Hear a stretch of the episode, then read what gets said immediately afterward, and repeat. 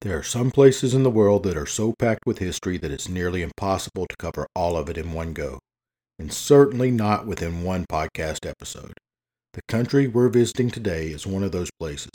Across the pond, Spain is one of the first countries to establish itself after the fall of the Roman Empire and remains a mecca for tradition and culture to this day. That's not even the beginning to delve into their fantastic cuisine. So join me today as we take a trip to the land of matadors, flamingo dancers, and the kind of football that you actually play with your feet. I'm Scott Parrish, and you're listening to Dying to Eat, the podcast that delves into different cultures of the world throughout time, exploring the different attitudes about death and food. If you love history, good eating, and fascinating stories, then I have a great show in store for you, so make sure you stick around to the end to see what's cooking this week.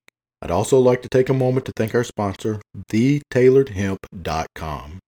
If you need high-quality C B D, please visit them online at the tailored hemp dot com. Now on with the show. Spain has a lot to boast about.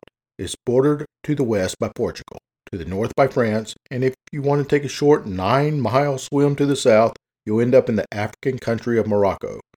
Many different kinds of people live in this region over centuries, and including, but not limited to, the Iberians, the Phoenicians, the Greeks, the Romans, the Visigoths, Celts, the Basque, and the Moors. Man, that's a lot of people. All of who were Muslims, and they came from Africa. The Basque were the ones, one of the oldest, if not the oldest people in Europe, and they were great warriors that never fully came under control of the Romans. The Moors established the first university in Spain, and the Phoenicians gave the land its name. There have been so many different kinds of rulers in Spain throughout history that I'm not even sure if they if they've even lost count. Every culture that came to Spain left their mark. There's a wealth of history and culture everywhere you look. Working Roman aqueducts can still be found in Spanish countryside, and the same ports that the Greeks used in ancient times for sea trade are still there today. If you want to go back even further, here's a fun fact for you. During the last ice age, most of Europe was covered by glaciers, but Spain was far enough south to escape the ice. Interesting, huh? Consequently, plants that were wiped out across Europe survived in Spain. Europe as a whole has nine thousand plant species. There are over eight thousand plant species in Spain alone, with two thousand of them being unique just to that country. It's a beautiful place, with a diverse spread of people that matches fauna. In fact, I just came back from a trip from Spain. When I got back, producer Pete, he asked me, he goes, how was your, how was your trip? I had to tell him. It was painful. Dad joke done. So some of the greatest artists have also come from Spain. Artists such as Pablo Picasso and Salvador Dali.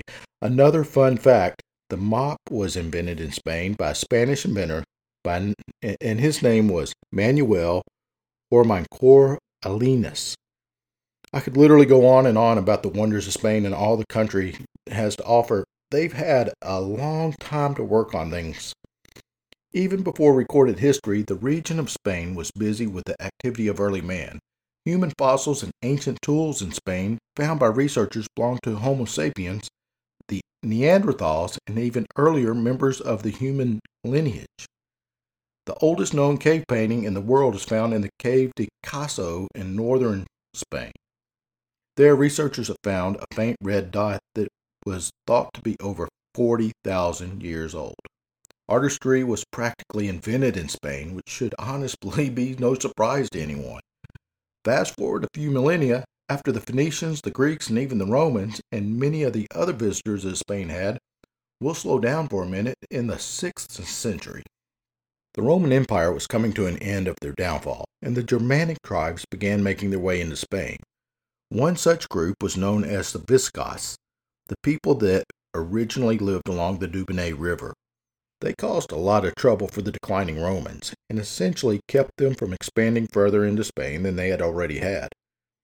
Despite the collapse of imperial rule in Spain, Roman influence remained strong. Many Spanish Romans still lived in the area and were devout Roman Catholics. While the Goths and the Romans did share a lot of their culture with each other, religion was definitely not one of them. Although the Visigoths were Christian, they held to the Arian belief, mostly just to stick it to the Roman Catholic Church. This all changed in five eighty-seven when the Visigoth king Ricard was converted to Catholicism, and the rest of the Goths were soon to follow. The Visigoths fought against the Byzantine Empire to the east and against the Franks to the north at the same time, from four seventy-seven to six twenty-four. And though the Goths were pushed out of Gaul, they did manage to expand their hold to the rest of the Iberian Peninsula by six twenty-four, which was essentially modern-day Spain as we know it now. But a new kind of invasion was rising to the east. With the birth of Islam, the Moors crossed the Strait of Gibraltar to Morocco and swiftly defeated the fractured Visigoth kingdom. This was not destined to last, however, because in the ninth century, an extremely long process called the Reconquista began, a war that was between the Spanish Christians and the Muslims in order to drive them out of Spain. The Islamic states of Spain also shot themselves in the foot when this happened, when they declared this massive kill order to convert or die that resulted in a mass exodus of Jews and Christians from their lands and into the hands of their enemies. By twelve fifty, Spain had become a Christian, flopped over to Muslim, and then was back to Christianity again. Man, I'm getting whiplash just from just from going over this history. It's kind of like watching a tennis match. By now, Spain had two main powerhouse kingdoms, Castile and Aragon. These lands would eventually unite to become the Kingdom of Spain. But before they did, there was one major event that happened that would go down in history, and that was the creation of the Spanish Inquisition. Nobody expects the Spanish Inquisition. Our younger listeners probably won't get the reference, and all I have to say about that is that you're missing out. After this podcast, go look up Monty Python. I'm sure your, their skits are somewhere on YouTube, and man, you'll be glad you did. It's something that my friends and I still joke about. They did a pretty good job with a piece on the Spanish Inquisition, though I'm afraid in the real thing, it wasn't near as funny, and Mel Brooks, he, he did a great job, and I'm glad he did, but there's a lot more to delve into. There had been inquisitions before Spain had made their own, and there were other institutions like the Inquisition after they had gone. The Spanish Inquisition stands out in history for two major reasons, one of them being their methods, and the other for how long they lasted. To understand the tyranny and terror of the Spanish Inquisition, we need to understand why they were created in fourteen seventy-eight.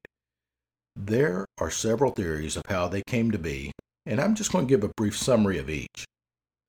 One hypothesis. That's the two multi-religious hypothesis. Basically, what we're saying is the Spanish Inquisition was made specifically to unite Spain under the Catholic Church, which at the time in the fifteenth century was still inhabited by Christians, Jews, and Muslims alike. Then there's the enforcement across the borders hypothesis, which is similar to the first but with less God in the picture. It, it, it, there was Castile in the west and Aragon in the east. Each had their own separate monarch. The Inquisition was meant to be an institution that the two rulers could share without actually uniting their kingdoms. That wouldn't happen until fourteen seventy-nine, a year later when Queen Isabella married King Ferdinand. Then there's the placate Europe hypothesis, which states that the Inquisition wasn't just for Spain, but it was for the sake of all Europe. Since Spain had Jews and Moors in their country, people had been driven out of the rest of Europe. Spain had a little bit of a tarnished reputation as the only multicultural, multi-religious country at that time. The Inquisition was meant to help with that and establish a stronger connection with its neighbors. Who knew that Spain was so conscientious about their image? Now, the Ottoman scare hypothesis believes that the Inquisition was meant to bolster Spain's power against the growing empire in Africa. Then there's my personal favorite, my personal favorite, excuse me, the keep the Pope in check hypothesis. These are always interesting. This hypothesis is based solely on the idea that the Inquisition was made so that the Pope over in Rome would stop meddling in the Spanish affairs and just leave them alone. I like to think that the Pope, as Spain's nosy neighbor, judging how well they cut their lawn and go through their mail, whichever theory makes the most sense to you, I like to think that maybe it was actually just a little bit of all of it. So, the Spanish Inquisition came to be, and initially it wasn't very big. King Ferdinand and Queen Isabella selected two or three priests, one of, one of which was a Dominican monk named Thomas de, I'm going to try his last name here, Torquemada. He started as the Inquisition's president, and as the power grew, he eventually gained the title of Inquisitor General. At first, the Inquisition was this peaceful movement in Spain. It liberated Christians who had been falsely accused of heresy and converted some of the minor religions over to Catholicism. Their numbers grew, and soon they were traveling inquisitors all over Spain and even venturing into the rest of Europe to spread the word of God. So the Inquisition also managed to get a great foothold in the Americas, where Spain was beginning to expand their empire. You know, everybody wanted a piece of that, right? But things didn't stay that way for very long.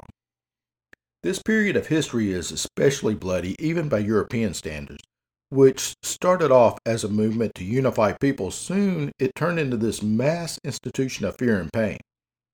Instead of converting people to Christianity, the Inquisition started to mercilessly, mercilessly torture men and women who were already believed to be Christians in order to prove that they were faithful. Those that were unable to do so were deemed as heretics, and they were put to death. Eventually, all the remaining Jews and Moors had to make this difficult choice. Either they had to flee from Spain or convert and risk facing the wrath of the Inquisition. Man, what a way to live. So, as you can imagine, many just, they just left. I mean, that's not much of a choice, right? For those that stayed, there was an increased risk of getting caught by the Inquisition. Even if they truly did convert, it was extremely likely that they would be accused of false conversion. That meant that they were daylighting as Catholics and still practicing their own religions in secret. The Inquisition also dealt with men and women who had been accused of witchcraft, and those that were found guilty were burned at the stake. Does that sound familiar in American history? Kind of creepy, I know. So basically, anything that wasn't strictly Catholic was deemed as heresy and was therefore grounds for death. Wow, man, that's just tough. And that meant no Orthodox beliefs. That meant no questioning your faith. That meant no drinking or premarital pleasures. Even the Freemasons weren't safe. And within the first one hundred years of the Inquis- Inquisition's establishment, over five hundred people were killed. And they were just the beginning of this whole ordeal. By what actually made what actually made the Spanish Inquisition so horrible, well, let's see if I can lay it out for you without getting into too much detail. The Inquisitors were specially trained priests who were instructed in the art of discover, discovering heresy and rooting it out. They specialized in extracting penance and confessions from the heretics. Almost always, they did this through torture. Those accused of heresy were punished. The lucky ones would simply be locked in a cell and forgotten about, sometimes for years at a time, until they just died of malnutrition or were killed quickly in order to make more room for new heretics. Most people were just not that lucky. The punishments were usually made to match the level of heresy that the person had supposedly committed. Some were sent to forced pilgrimage to holy cities, while others were severely whipped and scarred for life. For the Inquisitors, true penance could only be achieved through deep pain. These guys sound like a real party downer, I know, and if you ask me, it, it was just craziness. But people get caught up in that. We see it all throughout history. This was some of the lighter punishments because those are the people that confessed. Those people that didn't confess, now they were really in a world of pain. It didn't help that most of those that were accused had done so, they had done nothing, and they were falsely accused by their neighbors in a show of petty re, uh, revenge or maybe jealousy or something along that line. Once an accusation was made, little evidence was needed to reach a guilty verdict. And imagine the Salem witch trials, because this is what it sounds a lot like to me. Uh, it was just on a much larger scale. One of the preferred methods of getting a confession was called strappadato, where the hands were tied behind the back and the ropes were attached to a pulley that would lift them into the air. Man, my back's hurting just thinking about it, so I can't imagine what it must have really been like. Uh, another popular tool was the rack, and you may know a little bit about this. It was that famous stretching board, along with the infamous Iron Maiden. What I find funny is that mutilation was forbidden by the church. I know, it doesn't make a lot of sense. But the Pope gave the inquisitors the power to forgive each other for any wrongdoings committed during their sessions. I won't go into a lot more detail about what was going on during those trials, but trust me when I say that, man, it was bad. It was really bad. And it's not like the inquisitors themselves were entirely free of sin either.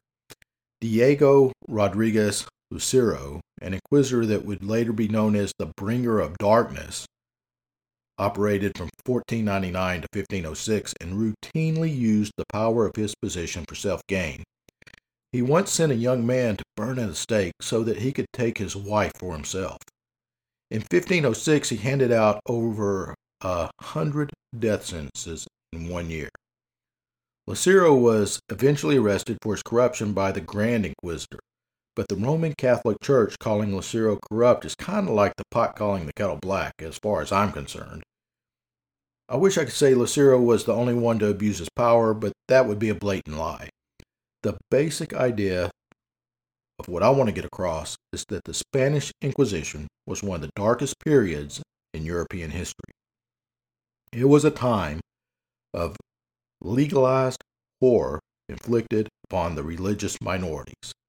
This went on for close to four hundred years, and by the time the Inquisition was abolished on July fifteenth, eighteen thirty-four, over one hundred fifty thousand people had been accused, and of those that were accused, between three thousand and five thousand had been executed. All right, let's take a break from talking about the Inquisition. Instead, switch our attention to something that is a, a different kind of conquest in Spain. Um, I'm talking about the Spanish Navy, of course, which, if you're not familiar with, uh, I'm happy to tell you about. At the height of the Spanish Empire, it was the most powerful and successful naval force in the known world. Many Spanish explorers set out into the world starting in the thirteenth century. We all know about King Ferdinand funding Christopher Columbus's voyage to in fourteen ninety-two. Remember, Christopher Columbus sailed the seas in fourteen ninety-two? That's how I remember it from, from junior high. And as we all know, Columbus got hopelessly lost and eventually discovered the Americas. But can you really say that he discovered America when the Vikings had already been here and there were already people living here? Now, that's a that's a discussion for another time, but I'm going to let you think about that. Either way, Columbus's mistake made Spain the most powerful country in the world as they began to expand their empire from Cuba to California, from Peru, into Mexico. Aside from Columbus, there were plenty of other explorers who had set out into the world, sparking the Age of Discovery. Spain was the leader when it came to sea exploration, followed closely by their neighbors, the Portuguese. Many things were discovered and learned about the world at this time, and a lot of, let's call them first, were happening too. In sixteen oh three, Spanish sailor Gabriel de uh, Castilla became the first man to ever see the ever see Antarctica. Spanish explorer Juan Rodriguez Cabrillo discovered California. Juan Sebastián Elcano, excuse me, Juan Sebastián Elcano was the first man to circumnavigate the world with his Portuguese partner, partner, and you may know this name, Ferdinand Magellan. Vasco Núñez de Balboa was the first European to see the Pacific Ocean after hearing about the Ocean of Gold. The blank spaces on the map were beginning to fill in, and the world was becoming smaller. With new lands required new innovations. Another thing that the Spanish really excelled at.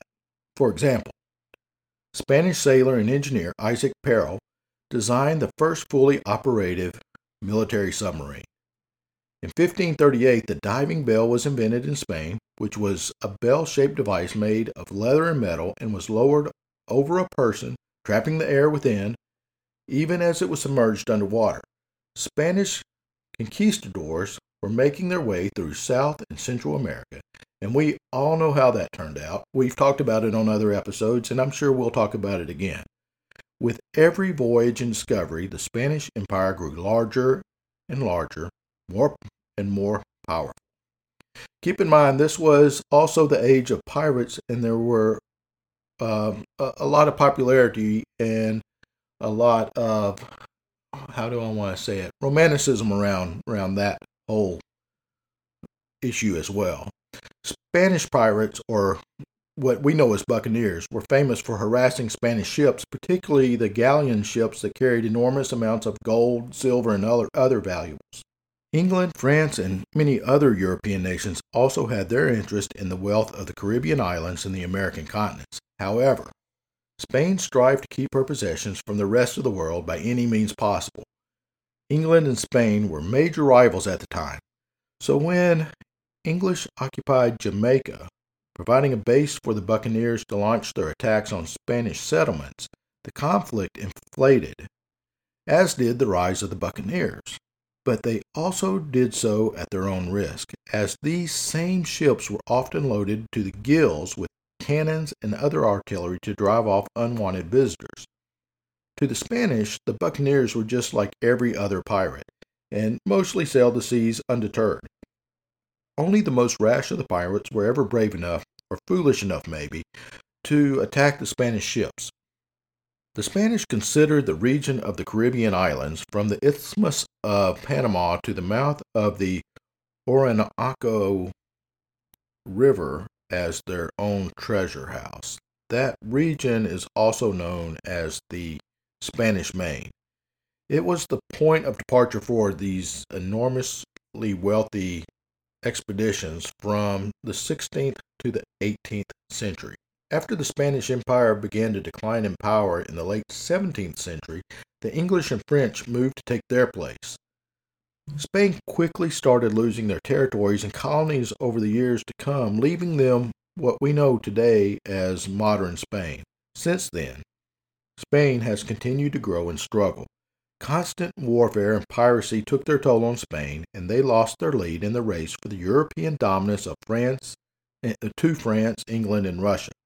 Spain was even ruled by France for a short period of time, leading into the uh, Napoleonic Wars in the nineteenth century.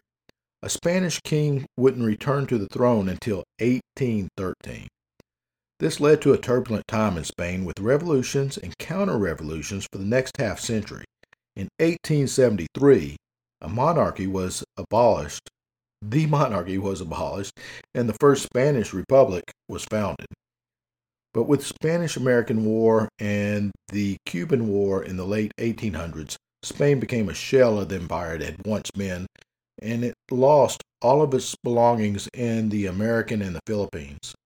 With the outbreak of World War One, Spain declared neutrality and experienced an economic boom, stifled only by the Spanish flu and insurrections in Morocco. In nineteen thirty-six, Spain had come to their own civil war, and due to the lack of stability between the Nationalists and the Republicans, uh, it, it was a horrible war. It was because of this that Spain also had to declare neutrality during World War Two. The monarchy came back to Spain for a short period of time in nineteen seventy-five, but it was quickly abandoned for the constitutional monarchy instead. When Spain joined the European Union in nineteen eighty-six, the decision to do so ended up helping to stabilize the economy and industry, something the country needed for a very long time. Today, Spain is one of the most visited countries in Europe, alongside France.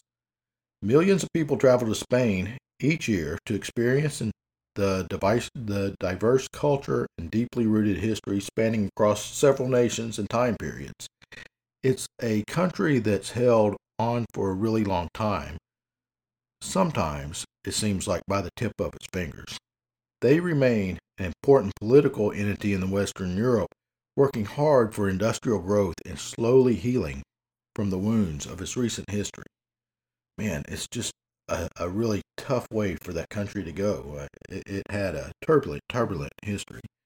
So, I've already talked about the Spanish Inquisition, which should pretty much cover the death portion of our episode, but I wanted to give a shout out to a different kind of ceremony that I stumbled on in my research. It's called the, and bear with me here, the Fiesta de Santa Maria de Ratimi, known to foreigners like you and me as the Festival of Near-Death Experiences.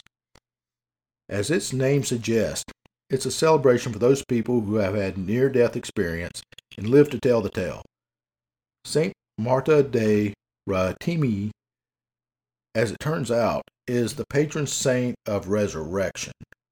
It's held in a small Spanish village that borders Portugal, Las Navera Pantrevedra in Glassa, and happens on the twenty-ninth of July. Thousands of people line the streets of this tiny village.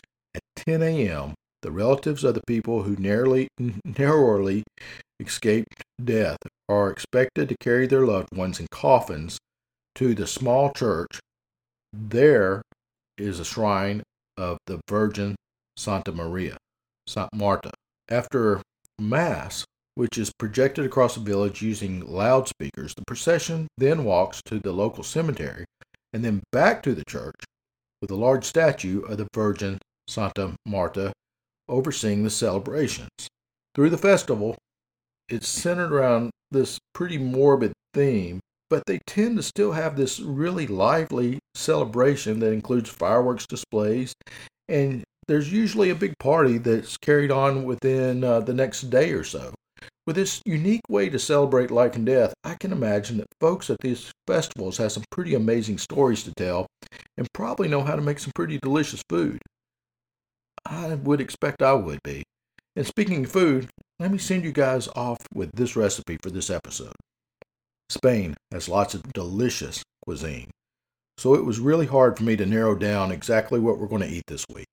Nearly three quarters of the world's saffron is grown in Spain. There is the style of eating that's called tapas, the bite-sized version of large dishes that we enjoy for snacks. Along with being one of the more diverse winemakers in the world, Spain also seems to enjoy a lot of Scotch whiskey. But there's one dish that really stood out uh, above all the rest, paella. Paella is a very fun Spanish dish that brings natives and foreigners together alike. It's mainly like a rice dish, and it's mostly popular served with fish, but it can be any protein. It, it doesn't matter. You choose your you choose your protein. In this particular recipe, we'll be adding chorizo, which is a Spanish spiced pork. You're going to want to start with your own chorizo, cut in half, one-inch rounds, and toss it into a skillet with a little bit of olive oil over medium heat. By the way, did you guys know that Spain is actually the biggest olive oil manufacturer? And here I was all the time thinking it was Italy, but hey, we learn something every week on this show, right? So, brown the chorizo in the skillet, and while that's cooking, dice up a small onion, three cloves of garlic, and a red and a yellow bell pepper. Add those to your skillet. Cook until the onion's translucent. Next, you're going to add more spice with a teaspoon of paprika, two tablespoons of parsley, and a pinch of saffron mixed with an ounce of water. It, you know, if you happen to have it. You, you don't have to have the saffron, but I fully think that it adds a, a little bit more depth. And I know saffron can get a little pricey, so, you know, you choose what's good for you. The recipe calls for all these specific quantities, but I say measure with your heart. Give that stir and then pour some white wine into the same skillet and reduce for ten minutes. Give that a quick taste, and then add a little salt and pepper to your liking. In a different pot, take two chicken thighs cut into bite-sized pieces, one and a half cups of Spanish rice, and cook those together for about a minute. Afterwards, add three cups of chicken broth. Make sure you give that pot a little shake to get the rice into this even layer. Leave that alone to cook at a boil for uh, fifteen to eighteen minutes. When I say leave it alone, I mean really leave it alone. You want a nice crust to form on the rice at the bottom. Once the liquid's been reduced, nestle some deveined shrimp, mussels, and scallops into the mixture and sprinkle sixteen ounces of green peas on the top and continue to cook for about five more minutes. Watch for most of the liquid to be absorbed and the rice at the top to be nearly tender. If for some reason your rice is still not cooked, add a fourth cup more water or broth and continue cooking. Once it's done, you're going to add four diced tomatoes to the top and turn off the heat. Now let it sit and cover the pot with a lid or, you know, tin foil or whatever you have, and remove it from the heat and let it rest for fifteen minutes. Now you're ready to eat. Add that chorizo that you made before to your heart's content and just dig in. If you're a vegetarian now, this option works just as well without uh, any other proteins. You add what you want. It's definitely moldable to what your tastes are. I'm your host, Scott Parrish, and I'd like to thank you for listening to Dying to Eat. I really hope you enjoyed this episode in learning about the deep, turbulent history and the great country of Spain. This show is made possible by listeners like you. I'd like to give a special shout out to Adriana Williams of Nashville and Wes Morgan's Music. Your support drives the show, and we really enjoy hearing from you. Find us on Facebook and Instagram, and if you like, let us know what topics you want to hear in the future. You can find our past episodes on your favorite podcast platform. Give us a five-star rating, and don't forget to hit that like button to follow us and stay updated on future episodes. And until next time, stay lively.